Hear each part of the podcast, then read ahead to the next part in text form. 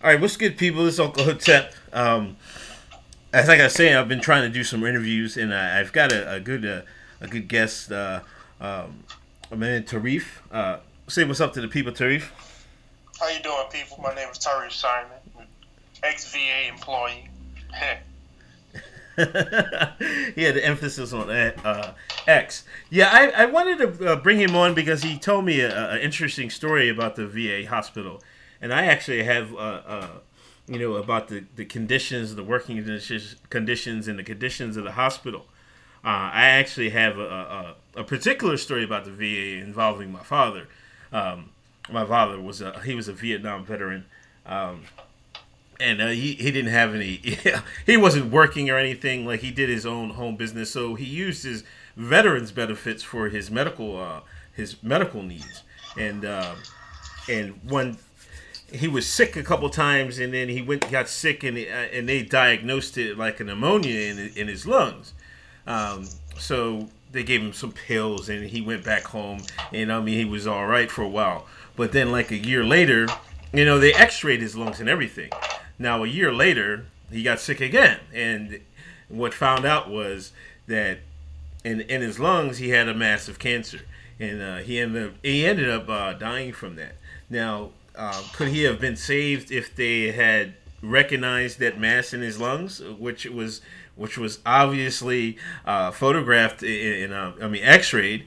Yeah, he could, but that that's uh, sometimes you just don't get the, the proper needs and the proper proper uh, con, um, what's the word for it the proper look from the people that are working at the VA hospital. I sincerely, I mean, we actually ended up suing the VA hospital. Uh, we, we had a settlement, but it was through the state of Delaware. So I mean, it had, it, it ended up working out. Um, not nothing major or anything, but it, they were at fault for that. Um, I, I sincerely, sincerely believe that if they would have looked at um, his uh, X-rays a little bit more closely, he would be. He might even be living today. Um, he, I mean, he was in his late 60s. I mean, he still had a. I thought he still had a few years left. But uh, I wanted to bring Tarif on because he had he filled me in on an interesting story about the um, the VA hospital, and he's a uh, former uh, employee. So uh, Tarif, uh, go ahead, take it away, man. Yo, how y'all how y'all doing? How you doing, uh, Mr. Uncle Hope Tap? I appreciate you giving me a chance to tell my story because I'm a whistleblower.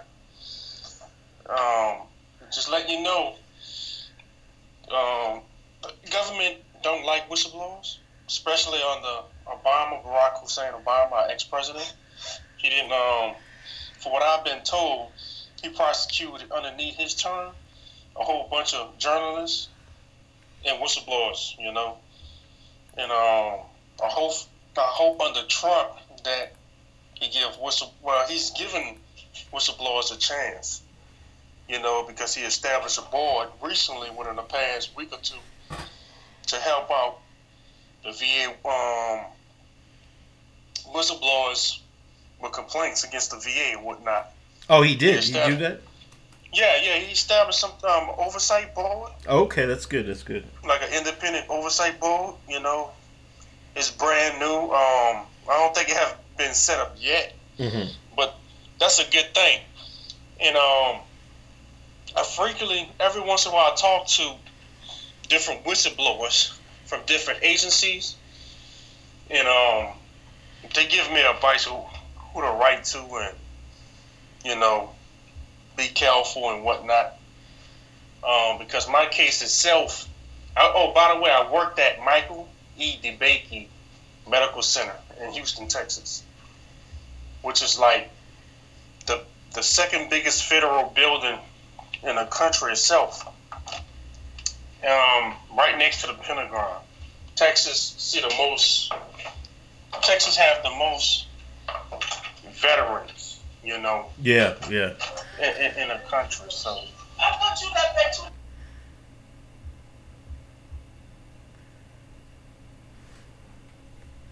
Sorry about that. I had to put it on mute. oh, no problem. Um, Texas have the second most federal employee. I mean, veterans. I mean, have the most um, veterans. Michael E. DeBakey is the second biggest federal building, right? Right. So, okay, they see. I found out by doing a show with um. See, when I reach out to people, the more I reach out, the more I learn. Right. You know, and come to find out, I mean, they see tens of thousands of veterans at that particular hospital. That's a lot. And um, they treat the veterans every single day. You know, they have appointments. I, I mean, I'm a veteran myself. I'm not a combat veteran, but I'm a veteran myself, and I uh, I got my five percent preference, and went to ten percent once I um, declared a disability. What what uh, service were you in? I was in the Army. Okay. I was in the Army National Guard Aviation Unit. Yeah. I was in the Air Force myself. You was in the Air Force? Yeah. Oh, your guys don't do anything. y'all, y'all, they give y'all hotel when y'all go training, man. They give y'all hotels. we have to go live in the woods. I'm serious. I'm like, I couldn't believe that. We had some people um, attached to us one time. We had to go train. Right. In um, Hammond, Louisiana, right? Mm-hmm. Which is a um, Ponchatoula's around there, and Ponchatoula known for strawberries, right? Growing strawberries. So we had to go in the woods and train. It was nothing to me, you yeah. know. Yeah. We had our, we had our GP mediums and whatnot, and the Air Force guys. Oh my God! Oh. Y'all was man, your people was tripping. it was tripping. It's hot. I'm like, what? Come on, man. You know, but well, that's how it go. You know, so I mean, it's it's, it's amazing how the different branches is with each other. Yeah, they are. You know, but um, but yeah, but I'll give you a brief little story about me. Um, my name is Tyree Simon, born and raised in New Orleans, Louisiana. Okay. Um, joined the um, Army National Guard from '97 to 2003. When inside that six years of doing part time, I did active for a year and a half. You know, yeah. with um, total active, it was it brings it up to two years inside the National Guard. Um, I never been out the country. Always stayed home at the unit. You know, when they had me um um act when they activated me, me and my um my um battle buddies, right? Right. So, okay. Uh, I was learning my trade on how to work on helicopters. I was a six eight golf. My MOS six day golf. That's an aircraft structural repairman and that's similar to body and fender work on a car. Right. So we, we did yeah we did that on helicopters with rivets and whatnot. You know, we use rivets to um, fix the um, cracks on the helicopters and whatnot, replace panels and whatnot. You know, OH sixty Blackhawks, OH 58, If I'm saying that correctly, because it's been a long time. No, no UH. Sorry, OH or UH? Fifty eight helicopters with the um, what you call that? The um, night vision on top of them. Yeah, nods, whatever. Yeah, yeah, they had. Yeah, we had those. That was one pilot helicopters, you know. They used that for for scout. So I worked on those too. Um, when I was in there, on one particular day, it was a sad day, man. Uh, we working, you know, I'm working on the helicopters, helping out my coworkers and whatnot. And somebody came through our through the door and said, "Man, a plane just hit the building. Some crazy ass pilot." Excuse me for cursing. No, no some, problem. All right. Some some pilot that came. Maybe he was drunk. You know, that's how it was being explained to us. Some dude hit the uh, a building. Like what? So we we ran in the break room and we I'm looking at it, you know, everybody, oh man, this dude crazy, you know, what's going on? It's, how you do that? You know, how can you miss a building like that? You know, right. so we went back out, you know, shaking our head and we say, oh man, all those people, that, you know, that's messed up. So 15 minutes later, same person that told us the first time came back and told us the second time, we under attack. I'm like, what? We ran back to the break room and that's when we saw the second, you know, the after effects of the second plane. Okay. So you know, yeah, you know what that infamous day was. Yeah. Man, my heart dropped. I, I became. Oh man, I felt like the end of the world just happened. Like if, as if New York been nuked or something. You know, and um, especially seeing them people jump outside, I mean, off the buildings, man. I was like, oh my god. And you know, I looked at my uniform what I had on. I said, wow, it's, it's like it's really going down. Like I'm gonna be, I'm gonna be on the front line. You know, it, it's just yeah. reality hit me right then and there. You know, I mean, you don't, you don't. Who, who, who can you call? You know, you are the police. Right, right, right, right. You don't want to protect the police. You know, it's like, so, wow. You know, I'm like, I'm gonna, I'm gonna be on the front line because I already knew what it meant. You know. Yeah. So, my heart went out to them people, man. I, I had a, man, I slept bad that night. The whole city, people walking around with it in a daze. You know, this is New Orleans. People walking around in days, sad. They had people crying. You know, they had people in our unit. Oh, who done it? Who done it? We gotta get them. You know, they was they had people that was gun ho. You know, right, and rightfully so. You know yeah. what I'm saying? Rightfully so, gun ho. I said, you know, I was thinking about, yeah, we do have to get them. Mm-hmm. You know, got to have some type of retribution for what's done on that that um trap, you know, day. You know. Um, so from that point on, orders was released, you know, and uh, I was doing it was some type of training. I was doing something like working every month, or every two months there, you know. I was, was I was between jobs, but when that happened, then orders was released, and that I went full uh, full time inside the National Guard. Okay. And uh, uh, I didn't I'm not a combat vet. I didn't go overseas because I ETS out right before this started stop loss. Okay. And that was in 2003, October 2003, when it's uh, November they, they started it, stop loss. And my unit, they went overseas. Yeah. To um, a place 50 miles north of Baghdad called Balad, Iraq. Uh huh. If I'm saying that, if I'm saying that correctly. So they went there and uh, reports was coming back about certain things, um, I, which I, um, I, I talked to you after the show, but um, but yeah, it was terrible, man. You know, it was being bombed every single day. You know, artillery. Yeah. Well, not artillery, well, you know, mortars, but the mortars only got to reach so far.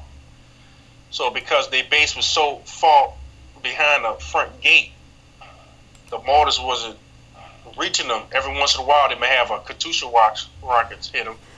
You know, and I got a truck or two, but mm-hmm. nobody in my unit got hurt or killed. That's I good. know. I think one. No, I think one or two people got hurt, but not killed. You know, um, which is a good thing. They, they all made it back home safely. They all make it made it back home safely. So that was a good thing. You know, and my heart goes out to the veterans that that um that was that passed over that that was killed in action. You know. Yeah. So okay. Okay. Katrina happened 2005, right?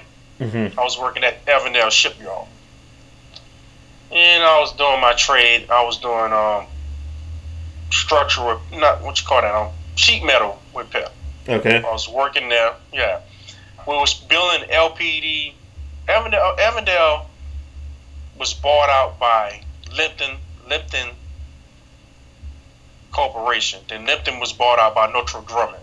Okay, Northrop Grumman is the ones that's building the um, aircraft carriers and the naval ships in general. So they bought us out, Northrop Grumman. They wanted the military contracts because the LPD 17s is half the size of a cargo ship and cost way more. I found out a cargo ship that we was building cost like maybe 300 million right. average, right? Maybe 400 million. The LPD 17 is half the size of the ship, less metal and whatnot, and uh, less time to um to make, from what I understand, costed like a billion dollars, close to a billion dollars, man. Mm. So, yeah, so that's what we was building for the Navy or whatnot. And every once in a while, you see commanders in Navy come on a yard. Commanders, captains come on come on a yard and inspect the ships to see how things was going. So, so Katrina happened. At first, I didn't know. I didn't know. Um, I thought it was just gonna be another hurricane. To be honest with you. Okay. And um, me and my brother watching the television. My family left. Like, I have to say, about ooh, it about two thirds of the city left. I gotta put this in the mind of your um listeners that um um Louisiana especially southeastern Louisiana, the um, income level is very low, and you have a um, high poverty line. You have a lot of people that's in poverty, and um, people is wondering why people, so many people left was left in the city. You know, didn't leave. The reason why is people didn't have the money. You know, uh, it's you know they have a lot of people that's below the pop, you know, below the poverty line. So, but we, huh? Oh, so we um we stayed. Me and my brother, me and my brother, and um the, the hurricane hit, flooded out the city, and we was in the city. So we had to finagle our, finagle our way outside the city to uh, to survive, to escape, and we we we helped save like thirty people, you know, which was a good thing. Mm-hmm. Um, made it to north to northern Louisiana, Monroe, Louisiana. They're from Monroe. We went to um, what you call that, Houston, Texas. Mm-hmm. And um, Houston, I ain't gonna lie, it was showing people love from New Orleans. It mm-hmm. was. Texas was, you know. That's a uh, state of um, George Bush. And George Bush, when he released that money, that aid money, a whole bunch of it went to Texas, man. So people was getting free apartments and whatnot, you know. You know, and at that time, I mean, ooh, man, I mean, it was just strange. It was just, you know, for a whole city to be pack, pack up and move to another city, and you see the same people you went to school with, or you didn't see people like in 20 years, you saw, like in Walmart. Yeah. That was which, yeah, Walmart was a meeting spot, right? So I'm like, wow, man, we're in Houston. So I got various jobs when I was in Houston whatnot. And I finally got on with the VA after I went to Lone Star Community College. And I was, my trade, I was learning my trade, HVAC whatnot. So I got on with the VA first with the on-the-job training program through through Voc Rehab, which is regional office. And because I was um at fifty percent dis- uh, disability at that time, so that that allowed me to go through Voc Rehab for training. Okay. From, from, when I was in that, I was in the AC shop, and I used to work with the coworkers or whatnot. And from 2010 2012, they told me apply for the boiler room. You know, and I applied for it, and I got on. And I was thankful for them, you know, at least looking out for me. And um, Did, when, when, you, when you got hired, did you think that was like that was your career job you, you had going? Yes, yes. I mean, it, it, it yeah. I mean, at twenty four dollars an hour and some change, that, yeah, it was a career job. I mean, I didn't want to leave the job. Okay. You know, but it just I didn't know the politics was that vicious mm-hmm. that I was dealing with. You know, I, I had some supervisors before that was um pricks. But my, my my supervisor I had, man, we wasn't seeing eye to eye. You know, I, I I appreciate the fact he gave me a chance. You know, mm-hmm. but um, just the mind games he was playing with us, how he was trying to put pit co-workers next to each other and whatnot. Yeah, I got to put this in, in, in um in context so your listeners can understand. Like, I mean, the money was good, but when you have somebody playing mind games with you and trying to make you do certain things, against your own integrity. Right. You know, that's you know, you, you, you in a way you kind of stop thinking about the money. You know, unless unless you was raised to to deal with that, to kiss butt or whatnot. But um, I just I didn't we, we, we fell out, you know, because I wasn't a backstabber like he wanted me to be. You know, used to tell me things. Stop talking to them group of guys. That's an energy control or whatnot. I was like, man, this is weird. You know, I mean, I'm a grown man. You're a grown man, so you can't tell me who to talk to, not to talk to.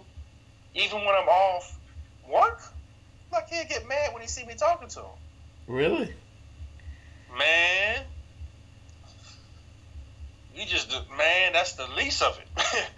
so, you know, so basically we got it. We started getting into it. He started setting me up.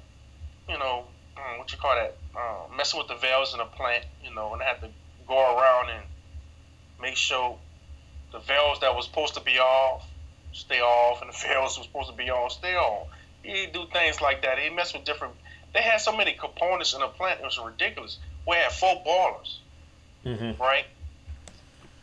We we had a what? Um, trying to remember. 20, 30, what? Thirty thousand ton. Uh, uh BTU. Wait. We had four you know. So, um, they pro- oh the boilers produce steam for the um, building itself. Okay, the steam, which is is super uh, superheated heat, it produces steam. It goes to the building to keep the building warm when it mixes with the um the um ACUs, the um air, air conditioning units, right? The air handlers units at the building, right? To temper the um temperature, right? To to bring it down to a certain set point or bring it up to a certain set point so the patients can be feel comfortable, right? Mm-hmm. So and also it it gives warmth for the showers and the, um, the faucets or whatnot. So okay, that's what was done. I started. They told me, said before I got on, they said watch when you watch when you don't have no ball, um, water for the boilers. The the the, the boilers need waters to, to to produce steam, right? So watch. That's why you have to drag out the big holes. So it happened. Bam. All right. No water to the building itself. You know the reason how we know there's no water in the building. We do our rounds. We check the gauges, the water gauges on the um the equipment and whatnot. You know, you got this this thing. I forgot the, the name of it because it's been two or three years but it's the water. They preheat the water before it goes in the water, before it goes into the boilers. It brings the water up to 212. Then it sends it to the um, boilers. Okay? Because mm-hmm. you don't want no cool water in the ballers because it's so hot. You don't want to cause no explosion or implosion. You know? So it preheats the water and it brings it to the um, boilers itself. So okay, we see the gauge on that goes down, then we know that we, you know, we don't have that much water. But besides that, we this is how we really know that the water stopped when we start getting calls from the nurse station, right? Energy control will send a calls over to us once they start doing their rounds around the facility, checking pressure gauges, whatnot, oxygen tanks, or whatnot. They do it like every hour, every two hours. They make their rounds. So they say, oh, we're transferring the phones over to you. So okay, no problem. So we put out a log sheet to take the um the calls from the nurse, nurse stations or from the janitors, whatever, all the clerks. So nurse stations start calling. Oh, we don't have no water. We don't have no faucet. The ice machine stopped working. The toilet's not flushing.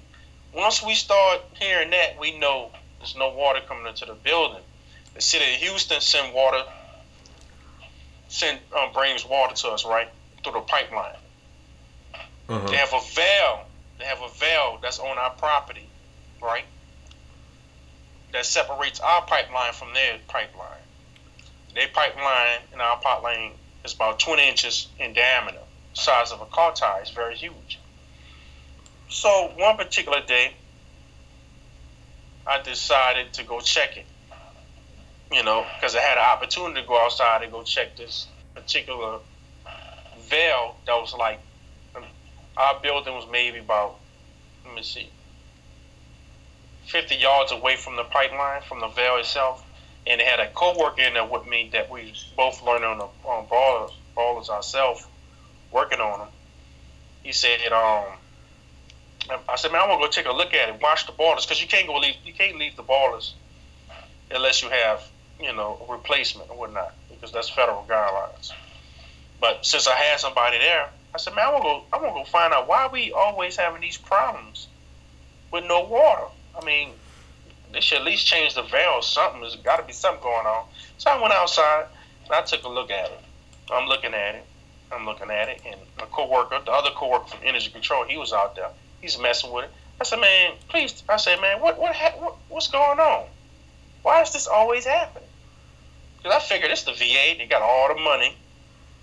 You know, I saw, you know, bro, they spend a million dollars a month on energy alone.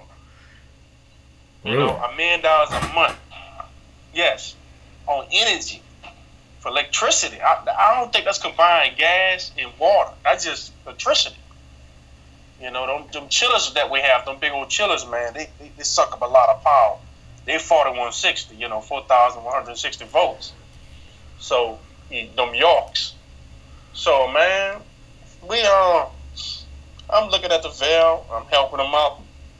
He said, man, he, he told me, man, the reason why I get clogged up is because mud in the system. I said, what? Mud in the system? He said, yes. That's what that's what's stopping. It's compacted with mud. And I'm looking at it. I said, dude, all you see, he said, man, I'm serious. It popped on me, and he was telling the truth. My shirt became muddy. It, it, it splashed out the valve as he wriggling, wriggling the mud loose, right, with the valve handle. It went throughout the system. Once once you clear that particular line, what happens is it create other problems. It, it, it pushed the water through the system even further, the mud and through the system, and through them smaller pipes going to the faucets and toilets and showers and the ice machines. So now you get you get new work orders. You get people calling from all the workstations sometimes, or some of them, because you got mud in their system. So people have to turn on the faucets and let it run because mud have to come through it, right? You let the, the water clear. You have to um, unclog the toilets or whatnot because you got mud in the toilets.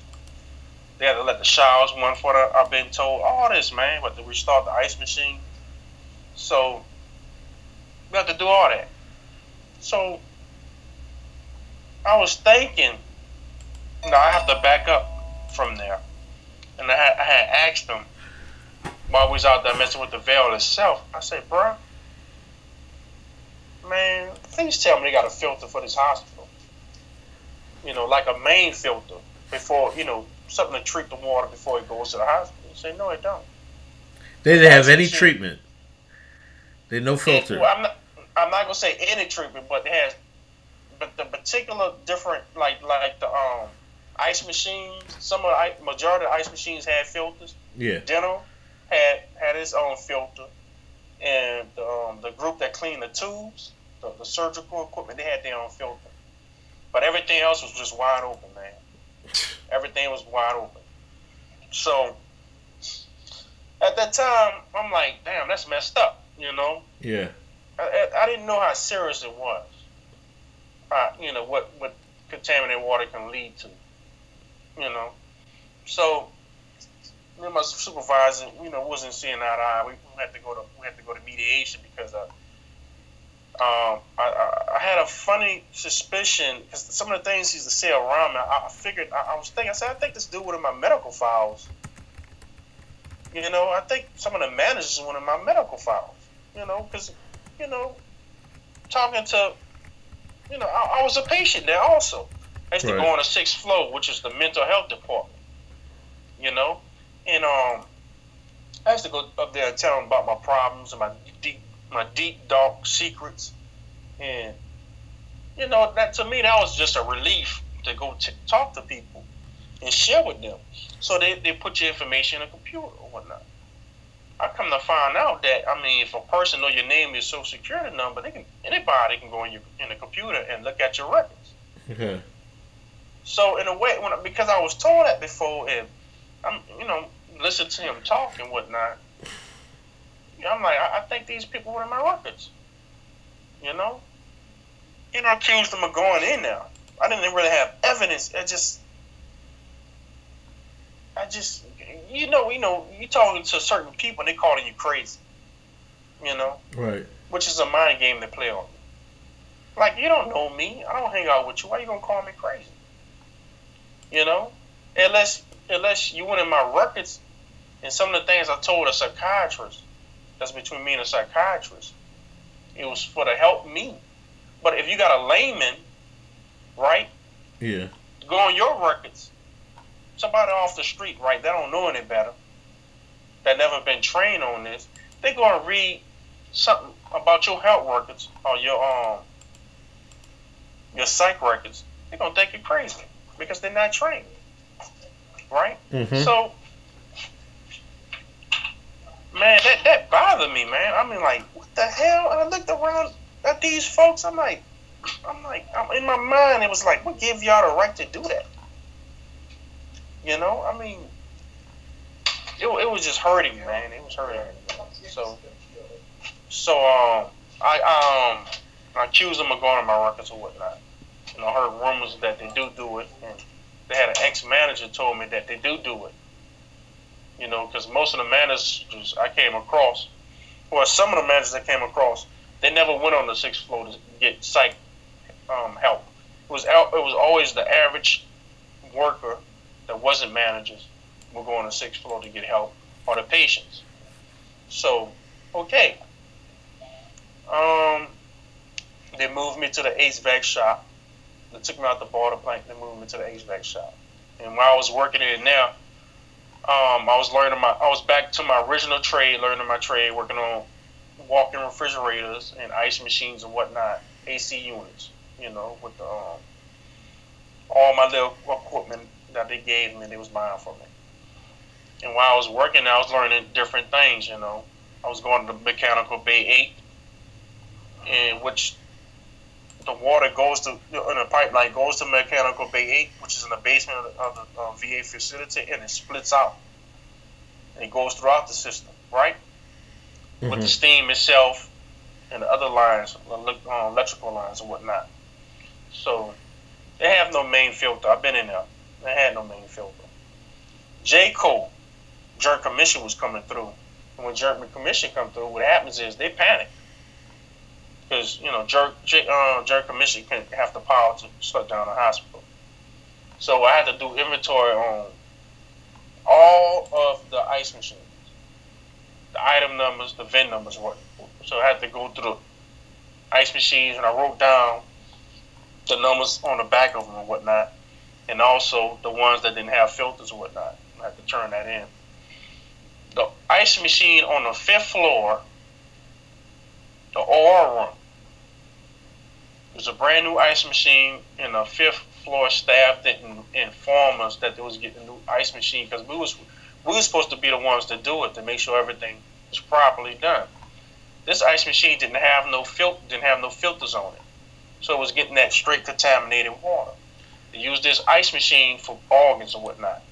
Now I've been told that when they put the organs in a in a bucket, in the ice coolers with the ice, they had, it, the, organs is um, wrapped right. Mhm. Okay. But also they use the ice for patients too to cool down bodies. But still in all, they should have some fil- a filter on it. So I'm saying, man, this is this is terrible. You know, ice machine without no filter Yeah. knowing how dirty this water is and the erosion that is causing to the pipes, which make it doubly worse, just like what you, you saw what happened in Flint, Flint. So, man,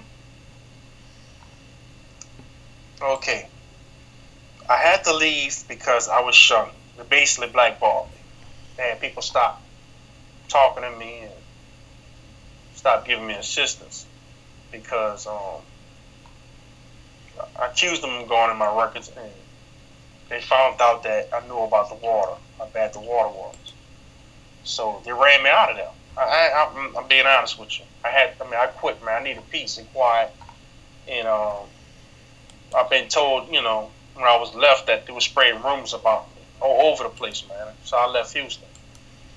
But I was, I have to tell your audience this and tell you this that I was quiet as a mouse because I heard what happens to whistleblowers. You know, I watched stories on whistleblowers, how they were set up or whatnot. So I was quiet as a mouse because at that time I didn't really have evidence. Only thing I was was just a witness. You know, I said, man, I don't, know what to do. You know, so I really don't have no evidence. But I, I mean, I was seeing things like I was being followed by the police and whatnot. Really? You know, my, yes, yes. I, I, some weird things, and um, people asking me strange things about what a dope is at. Can you bring me to go to this house to get you know some dope? You know, and I didn't dress like a. I didn't. My pants wasn't sagging. You know, I didn't have. I didn't have no go. I, my pants wasn't sagging. I was neatly dressed, and I'm start. I, I was noticing a pattern. You know, was going on. You know, and they was always trying to get me to sell my medicine. You know, my, my you know my pain medicine for my back and whatnot. Hey man, you know you go to VA, right? I said yeah. I said, bro, you got any pain medicine? I said yeah, I got something. You sell me something, give me something. Yeah, I'm like, no, no, you know, I ain't think nothing of it at that time. But once I started noticing a pattern, I mean a, a pattern, and, and, and, paying attention to news, you know, that's a crime. You can't sell your pres- prescription medicine. And that never used to happen to me before, where you had a whole bunch of people. I had a whole bunch of people asking me. This is going on like at least once or twice a week. You know, that's just something that where people just start a conversation with you. Hey, hey, Uncle Hotep. Yeah, how you doing, my brother? Oh, my back hurting. Say, bro, you got any pain uh, medicine you can sell me? Or we can swap out and this and that and the other. People just don't start conversations like that. Right. You know? So, you know, it, I'm like, hold on, wait a minute. hold up. And, and, I, and I start putting two and two together. Mm-hmm. I say, you know what? I think I'm being shut up.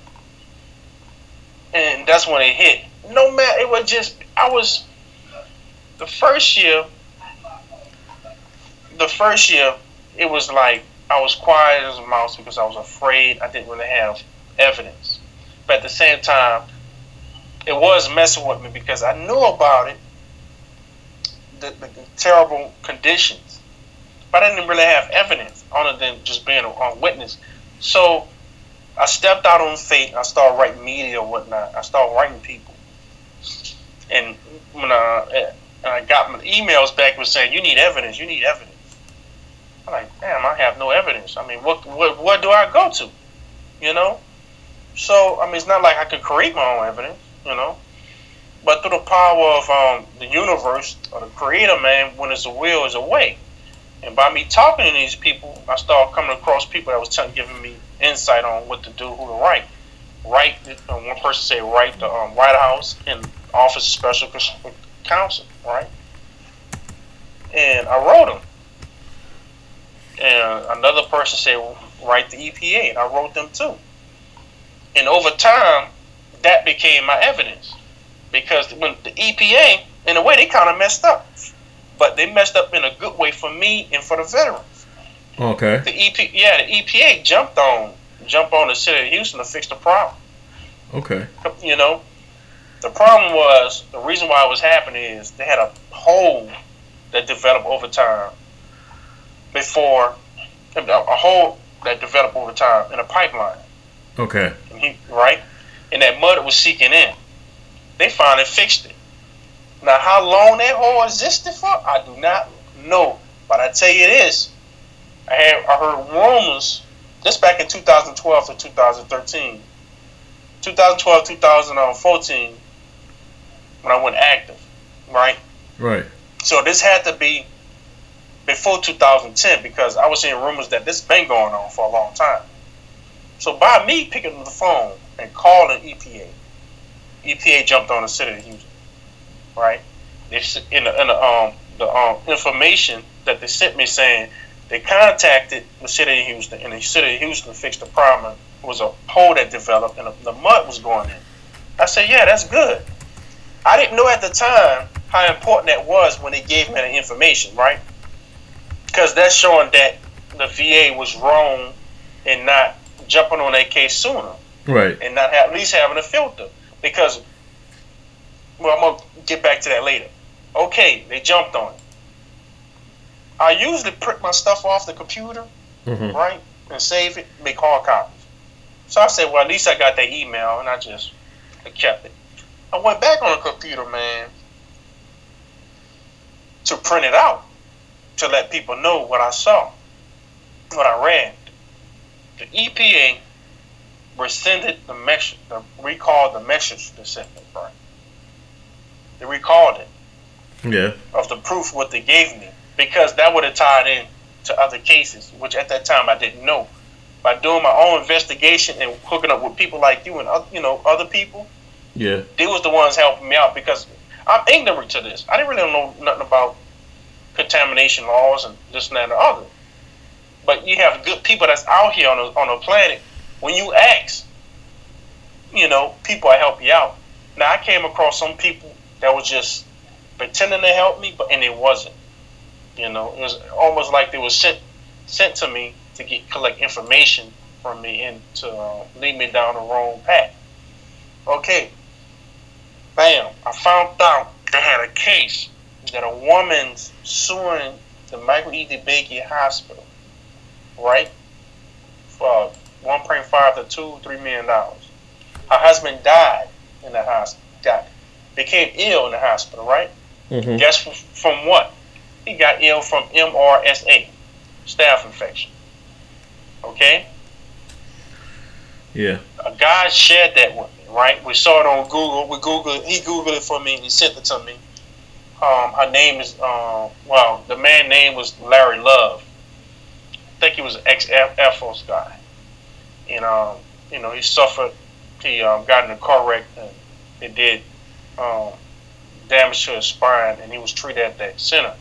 Now I have to I have to say this that um, the VA, from what I've been told, especially Michael DeBakey, have the best brain surgeons, the best birth centers, and the best um, spinal doctors. They got the best, bar none. Um, but okay, he died. He got contacted. He got he contacted. Um, he got infected with MRSA, and when I spoke to his wife on the phone, she told me about this how he suffered for like a year afterwards after he had surgery there. You know, it's just the infection just ate him up. And I say, man of God, when we discovered that, I said, he said that's why they try to get you, Mr. Simon. You know, Tariq. That's why they're so concerned about you because your case could tie into his case and other cases. That was the only case I came across. So I send my information out to different journalists and whatnot, military time, you know. Um, people that's leaning to the left, people to the right, leaning to the right. I didn't care. It was this is a bipartisan issue, right? And I get some response every now and then. So they had certain people start, what I've been told, that I'm start doing freedom of, of um, information release. You know, uh, what you call it, FOIA request. Mm-hmm. So, which is going to take some time, you know, because they can hold that up as long as they want. But the more people that do FOIA requests, then, uh, uh, from what I've been told, it helps speed up the process. So, okay, so that's being done right now. I wrote the IG. I wrote the um, Joint Commission. I wrote different news organizations, newspapers, independent journalists. I wrote what else I wrote? I wrote um activist groups that deal with clean water. I wrote well, this woman by the name of Erin Brockovich. I wrote her. She's she's she's overwhelmed with um, containment of water throughout the country. You know, I wrote um the Young Turks. I wrote Infowars or whatnot, and so on and so on. I wrote my senator uh, Senator Bill Cassidy, William Cassidy, right, and um, he jumped right on it. It only took him like three weeks total to jump right on it. You know, compared to when I wrote my congressman Cedric Richmond, Representative Cedric Richmond, and he sent the information to Sheila Jackson Lee. She have yet to contact. It's like I don't know what's going on. So over time, I started realizing certain things about this is very political. Right. You know, Houston is, is a democratically controlled city. I see myself as a progressive, but not one of those progressives that follow the um, group's mantra. You know, I'm an independent thinking person also, you know. I, I know what's going on on the world stage with different characters like George Soros or whatnot. I already understand that. So, I'm, you know, I'm, I'm by me talking to people, you know, family members and the people that was helping me out, which I got very little help to be honest with you. I started realizing that I said, man, this is a cover up. I said they don't want this to get out because what that's going to say about the um, it's it's it's bigger than what, what you think it is. It's because you're dealing with contaminated water that been allowed to go along go on at the hospital for a long time. God knows how long. Nobody and they nobody picked up the phone and mean to tell me call at least call the city of Houston to find out the problem before I got there and I and I left because I was harassed out. No one picked up the phone. It took me to pick up the phone and call the EPA. You know? And that just boggled my mind because you have these GS12, GS13, GS14 people that's making all this money, over a hundred thousand dollars a year, with their uh, master degrees and, and PhDs, right? But which I'm not knocking them for having it. I'm, I'm for higher education, but I'm like thinking like you couldn't pick up the phone and call, you know, and they couldn't pick up the what all that money they got in the budget, bro. They couldn't pick up the phone and get a um, water treatment plant a um, you know station to treat the water, knowing that this shit is going on. It just, I mean, I saw. I mean, they spent millions of dollars for new chillers, right? To mm-hmm. install New York, New York chillers, right? They spent millions of dollars to install solar panels on top of the building.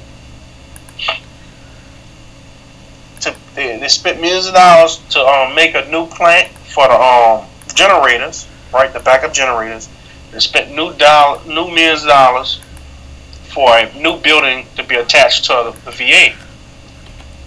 Why they can spend a hundred thousand, two hundred thousand for water treatment?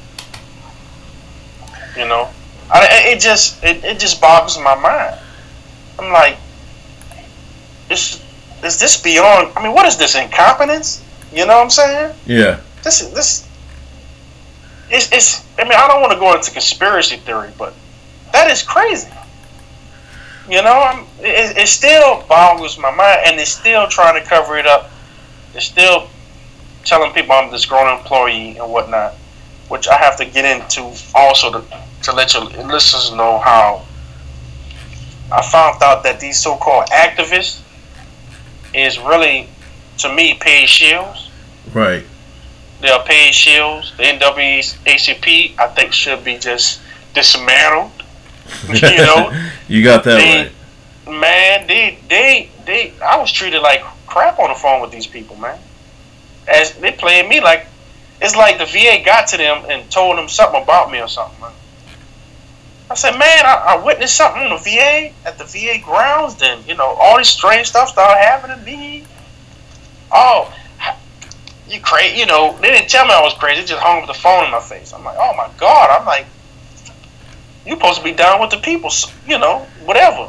Right.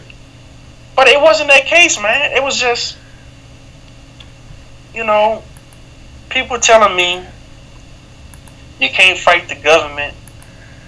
They'll set you up, this and that and the other. And I'm looking at them, I'm like, I feel like they're already trying to set me up. So I have no, so I might as well go do the right thing, you know? So, you know, I just thought about it. I said, I can't believe this. It's like I'm public enemy number one. But, but, but I tell you one thing with the power of prayer and meditation, it works, man. The of prayer and meditation works. So I have to take myself out my body, right? Figuratively speaking and I, you know, I look at the stars and say, man, you know, what, God, why you put me through this, you know? And um, I just came upon the thought that this have to be done. Right. I have to do this. I have to do this. If nobody else didn't do it, so I guess it's you, Tyree. I stopped looking for groups. I stopped looking for like support, like talking about it because sometimes when I look for the support with my case, I come across people that didn't have my best interests at heart. Right. You know, it was as if there was paid shields or something. You know, and I start really leaning on my own self, and by me leaning on my own self, I made it this far with my case. And Bill Cassidy jumped on it. You know, and I sent them. I sent them. I sent him Chuck Grassley. Who else? Al Green. Um, Homeland Security. Joint Commission. My package, you know, and Donald Trump. I wrote President Obama too, and I sent Donald Trump, and also I've been reaching out to other whistle- whistleblowers or whatnot, right? So, man, so that's what I'm doing. I'm using the system. But if this case don't get out immediately, immediately, I mean, in the news, what can happen is they can bury it. Right. Just like the Office of Special um, Counsel did.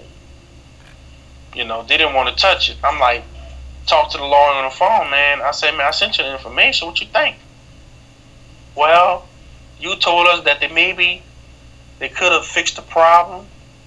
You know, if they fixed the problem, then it's no more problem. I say, man, that's not the case about them fix the problem. I say, the case is contamination of the patients. You right. probably had patients die from this. Ain't you gonna investigate that? Well, we don't really do that. You know, I didn't think about recording the guy or anything like that. But like, the, even he knew. I heard in his voice that he knew that it was wrong, but because it was, he, it's like he didn't want to do it. Like, almost like there was protected Michael DeBakey.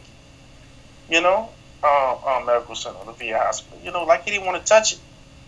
You know, I'm like, damn. I, I wrote the um, Office of um, Government Accountability. I only spoke to them once. They have yet to call me back.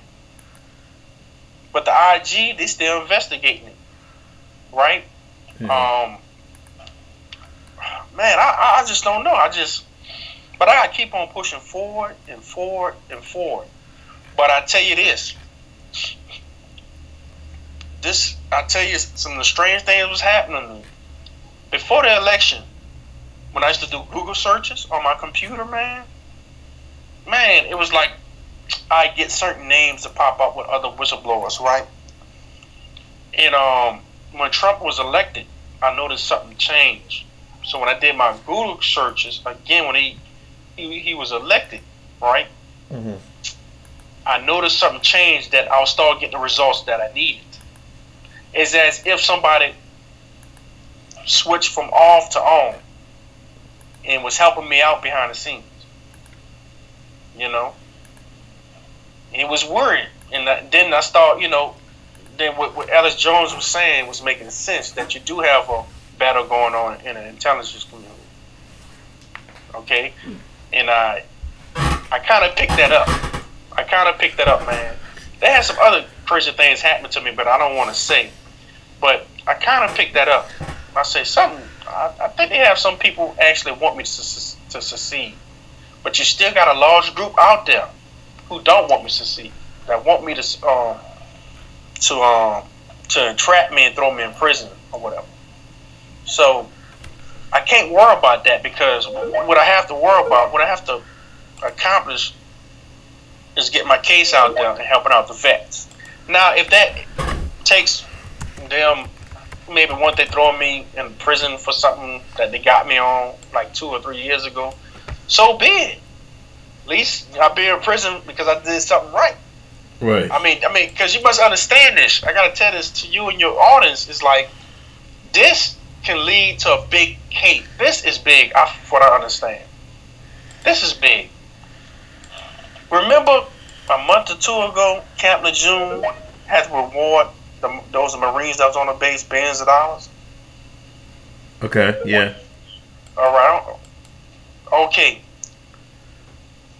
Got all these vets that go to the hospital. Ten thousand a month, from what I understand. Ten thousand. I think they should. I think they see one hundred thirty thousand within a year's time of patients, right? Of people going to that um hospital, the hospital. Contaminated water. You had that that uh, uh, woman's husband died in that hospital, right? Larry Love. God knows how many other people died in the hospital with MRSA. That's if they wrote down MRSA. Mm-hmm. You know, that's a case. That's a big case for a, a big old class action lawsuit. Then I have a case because I was, you know, being harassed. I'm a whistleblower. You know, so I have a case. Then I heard that you know they harassed other um, whistleblowers themselves, right? So they should have a case. So I made it this far, and I'm a supporter of Trump, you know, and I'm a progressive that support Trump, you know. So I'm like, man, I just hope this comes out one day, you know. And I've been at this for years and years and years. Now I have to tell this to you, man, and your listeners. Okay. I like listening to you speak on YouTube. You know, I, I, you know, I came across you last year. Before I came across you, see, I was I, I was trapped in that paradigm, in that that African American paradigm for years. But I always thought maybe it had something else outside that paradigm, but I couldn't really come out of it. Right? I was I, I used to read literature on Leonard, you know they had this group called Lyndon LaRouche group off the East Coast. I used to read the literature a lot. And I said, man, this this guy is pretty deep. I listen, you know, listen to him on television and whatnot. Okay. I just started noticing certain things. I mean, um, okay, when I was watching you, before I started watching you, I used to watch this dude on YouTube called The Evil Oyo, right? I watch him every now and then. And he was just, oh man, he was vicious, bro. He's like you, but times 10 you. Right. Okay. This dude was vicious on African Americans. You know, he was a um, Nigerian brother. You know, and um, he was just he was just vicious on um African Americans. He was talking about how you know the neoliberals control African Americans through victimization complexes things like that. Right. And I was like, I was taking some of the offense he was saying, but at the same time, I say I'm gonna still give this dude a chance because I feel like he's telling the truth on certain on certain things. And I came to realize he was telling the truth. You know, I used to listen to Bobby Hemmitt. You know. Yeah. And Bobby Hemmitt used to say certain things like that too. And you know, Dr. Phil Valentine, I listen to. Uh, I listen to Alex Jones or whatnot, Joe Scouse, you know, Mike Cernovich, all that and I started breaking out this paradigm and come to find out by me doing yoga exercises and listening to Sadhguru that when you're born, you, you are given these um what you call that um perimeters of thinking, perceptions. Yeah. Right. So if you're African American and you're born in the South, so you're gonna think like a Southerner, like you're from the South, from like you're from New Orleans. You got your own set parameters.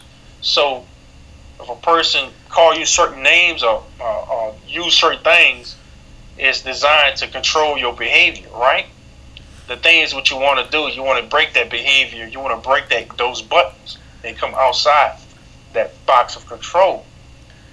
You know, like how can how can you control a group of people? You know, what is like they had to do. Dr. Phil Valentine say what what what black people say all the time. What's happening, man? How you doing, Brian? You, you know what's going on? Hey, and he made a box.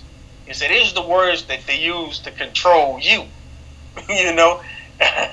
And you know, I read the and I looked at the words around the box. and yeah, that's how Afri- you know African Americans speak, you know, and whatnot. Say you must break this box. You have to come outside this box. You know, so I had to challenge myself. I had to stop having a victim um, complex that was given to me by birth, right? Right. Not knowing that my family, my friends was indoctrinated in it, right? So I watch um, um, television, I'm on YouTube channels like you, and and and other people, right? To come outside that box. I'm not perfect. You know what I'm saying? I know I still got them. I'm still trapped in a box to a certain way, but I'm still coming outside the box. The reason why I have to bring that up is because one thing I did notice when they was trying to set me up or whatnot. What they do is, I'm an African American male, so they knew certain things about me, right? I started noticing people was asking me certain things about different things that happened last year with the police shootings and whatnot. And I started noticing pattern also. Now, I mind you, I have to remind your listeners and you that I am a whistleblower. And as a whistleblower, you got to be very careful. You can't say this, the average thing what a citizen says, right? So I started noticing, man, people, you know, they have the cell phones out around me and whatnot, on the shirt pocket and whatnot. And then, hey, what you think about the police? You know, this and that and other. I'm like, oh wow, man, that's sad, man. You know. And I started noticing that maybe I'm being set up again. Like they're trying to paint me as being a militant. You know, a black militant or a militant in general, right? Uh-huh. Um, because they have like two years ago, I went to a party, right? And these people I knew, and they was asking me certain things in that party too, pertaining to like black pride, and I wasn't really, you know, buying it because I was on a spiritual path. they brought me, you know, one guy said, "Man, hey, man, you want to take a picture?" He said, "Yeah, man." So we stood in front of Trin- a Trinidadian flag. He turns around and looks at me, man. He said, "Raise up your hand in a black power sign." We standing in front of Trinidadian flag. We had a Trinidadian party. Standing in front of the flag, and, and he's next to me. He raised up the um his his, his hand in a black power sign. He said, "Raise up your hand in a black power sign." I looked at him because the way he said it, and, and, and I'm in front of this flag, and I'm like, I know a little something about CGI. I watch, I watch Alex Jones. You know, I watch these different people dealing with conspiracy theory. I say, bro, I'm not doing that. you know what I'm saying? I am not. So because the way he said, it, he said, man, yeah, do that, and we're gonna take a picture of it using your phone and it's gonna be something to remember us about, right? I said, what? So I said, I throw up a peace sign, I throw up a peace line, I put the biggest smile on my face I can put, right? And as they taking a picture with my camera, they had another person on the side from my from my uh, my, my, my vision to my, my, my right was taking a picture of us too. Okay? Uh-huh. And I throw up a peace sign. I'm like, man. So I took the I took my phone. I started sending pictures to my sister or whatnot. I don't know if she still has the pictures, but I started thinking to myself, I said, man, you know what? With CGI, they can do a lot. They can take the Trinidadian flag and they can replace it with another type of flag, right? And I didn't give no Black Power salute at all because that was crazy. And I know that I already know I'm being set up. So, man, I had to I had to do a lot of soul searching, you know. I started realizing that um I felt like I was being set up. That um some of these so-called activists, some of these so-called leaders in the African American communities being paid off because this happened when I was in Houston. And I used to go to these African meetings, right? These dealing with ancient Kemet, right? right. Egyptians. So before all this happened, when I used to go to these meetings, the poetry meetings from like when I started going in the nineties, you know, by me reading Lyndon LaRouche and whatnot and other economic people, and I used to always bring up, I say, well, no, we're gonna start talking about, you know, open up businesses, you um, know, maybe developing different parts of Africa, putting that money together, open up banks, and you know, maybe one day, you know, trying to create a nuclear power plant in Nigeria or, or the Congo, well, that can fully employ people will become doctors and lawyers.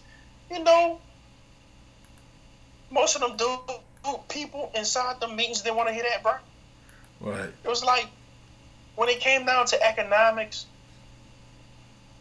and machines and building your own stuff or trying to develop Africa to compete on the world stage or creating wealth in the black community. It's like they didn't want to they didn't want to hear it. It was like I've been to different meetings. It was like, let us talk about how the white man got their foot on our neck.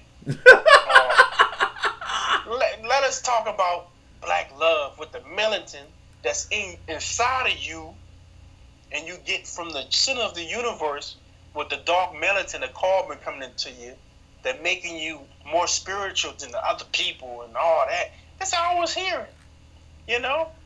And at, at one time, I was I was brainwashed by it until I woke up and I found out that was really BS. Because first of all, it was man that created the different races. I'm not talking about the story of Yakub, but I'm just saying through our perception of thousands of years of, I mean, millions of years being on the planet, thousand years recently, right, the last two, three thousand years, it was man that introduced the concept of different races. Right. It wasn't God, okay? It wasn't the creator.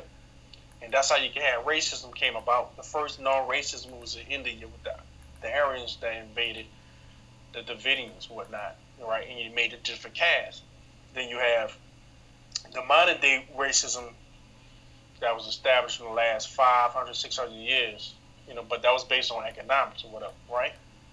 So I had to look at, put things in context and realize that this is man made.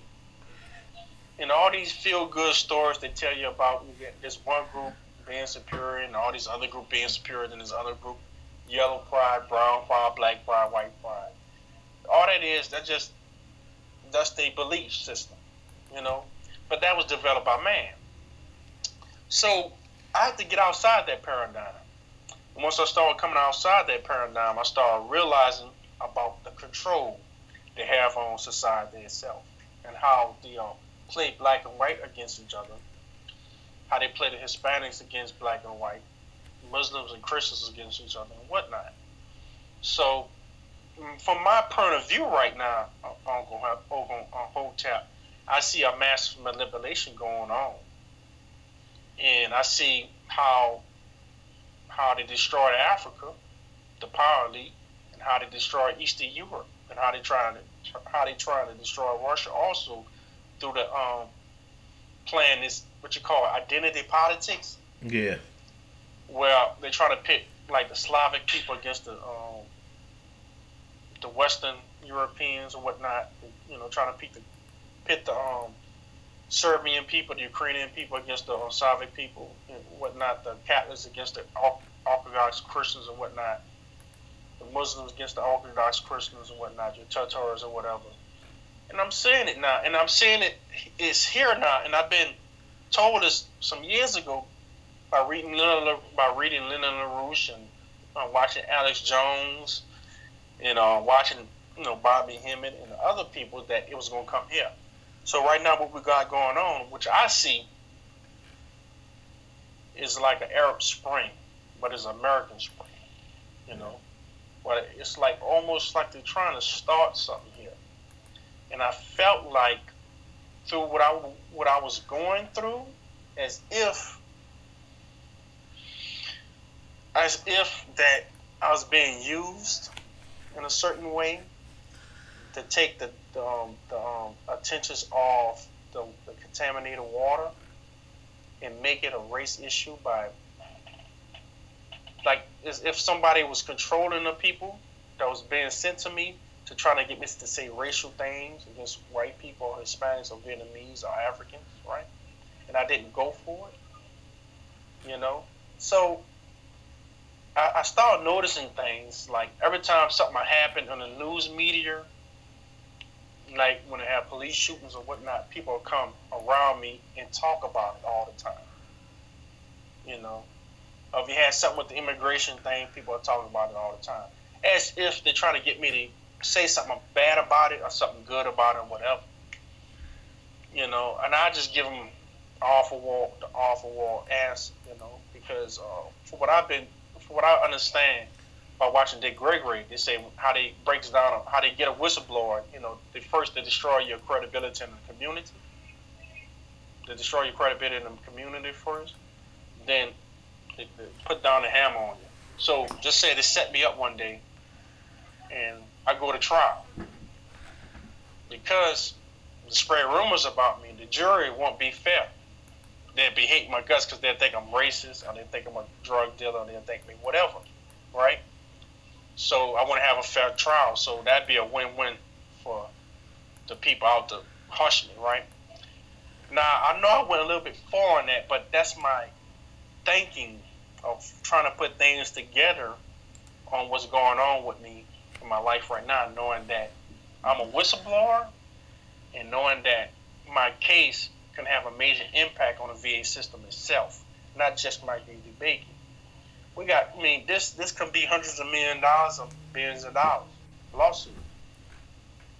I mean, if my case ever get out, and by me dealing with people like you and other uh, journalists and whatnot, one journalist told me when I told him about my story and I want to talk to him on the phone about a, a month ago. He said, "Man," said the reason why they doing this to you, Mr. Simon, is because when you have um, a problem like that, when you have water, you know, contaminated water like that, mud in the system, they were supposed to announce that.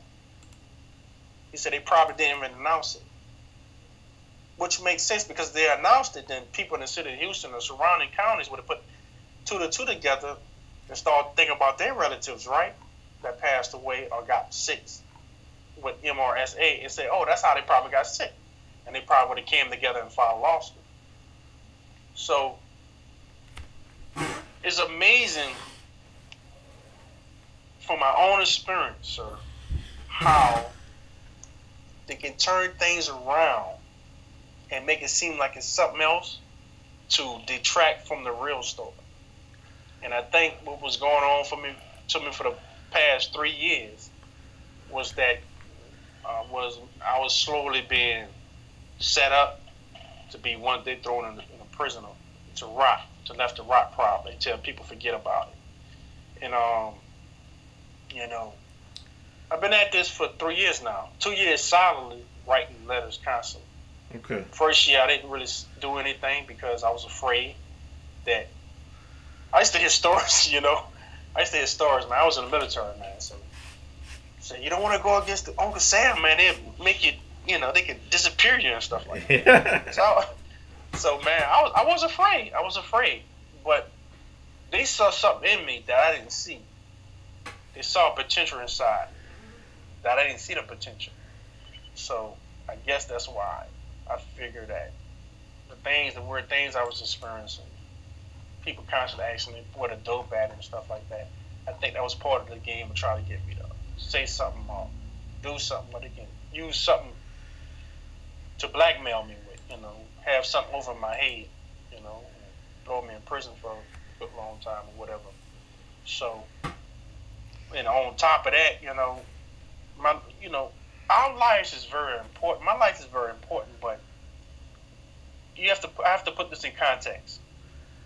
The mass of people lives is very important. Right.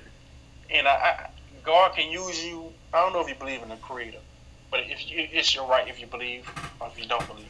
But I know the Creator. The Creator puts you in certain situations where the Creator uses you to save other people, even though it might be at your own detriment. you know, but I can't really worry about myself. You know, because the problem that that Michael E. DeBakey is that they got a course of silence, a course of terror, where people are afraid to speak about what's going on in the hospital. You know, I'm pretty sure they got a waitlist scandal going on there, but they are so corrupt and so powerful, man. And I feel to believe that the money, they, the monies they had missing, which I found out they had missing from the union, also from the um, the workers itself, the, um, the staff, the, um, the managers, the millions of dollars. I think that money probably went outside into the black community and the other communities to pay off people. That's my opinion. Because I wasn't really getting no help. It was like these so-called civil rights activists or activists in general you know, it was just for show. Just for show. But they're quick to tell you, they, they're quick to get you to say something against the government or other people. They're quick to say, oh man, the black man suffering, this, and that, and the other. We got to worry about taking down these institutions and this and that and other. But when it came down to it, when you're dealing with contaminated water, when you're dealing with radiation leaking into water, like in southern Florida, the, the plant, you had that tunnel collapse in, in, in California. You had the, the, the, the, crisis in Flint, Michigan. You had the other crisis throughout the, the land with water, contaminated water, you know, power shortages, cities going black because of power shortages. You got um, what else? All the conditions on these military bases that have contaminated soil and other things you hardly see people protesting them about, right? Because when it comes down to it, you know, for real change, you don't see these activists out there. You see them talking about, you know, school vouchers, the voucher program. You see students standing up yesterday, turning their, their back against Betsy DeVos. But you're not going to see them students protesting, helping the people in Flint to protest to get their water, clean water, right? You're not mm. gonna see them do it because it's too hard. They're gonna do easy things, you know. You know, oh, the police is racist, blah blah blah blah. That's what they'll say, and they'll protest and they have picket lines and everything. But they, they won't have picket lines for what is needed, like jobs, you know, infrastructure program, stop the war in Syria and overseas, you know what I'm saying, to be pro peace. Things of that nature. They won't do that.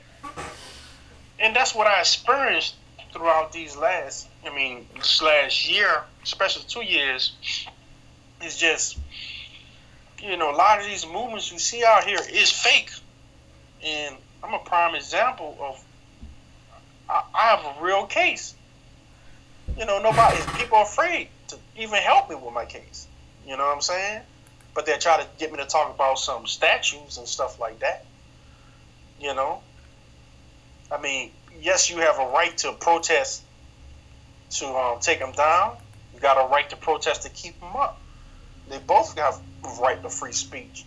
But my, my, my thing is way important it goes beyond race. It goes beyond sex and religion. It goes for human dignity, it, human safety that affects African Americans, European Americans, Native Americans, Hispanics, Muslim, Christian, Jews, and atheists or whatnot. Whether you on if whether if you on the left side and you you think you're a communist or you're on the right side, you think you're a fascist or whatever. I don't care. This affect you. Okay? MRSA's, diseases, contamination of water do not care of your political stance. Okay? They do not care. So I don't understand why. You know, I'm not really, I'm not hard, I'm not hardly getting support of what I'm doing, but yet, it's, it, but uh, in a way, I'm kind of understanding that it's it's designed like that. That you have paid shills, provocateurs that's out there that'll make sure the real stories don't make it to public eye. That will make make sure that the real stories people won't get up in arms about in protest. Because you're always going to have a, a, some type of group to make it a left wing thing or a right wing thing. And it's not a left wing thing. It's not a right wing right wing thing. It's a humanitarian thing.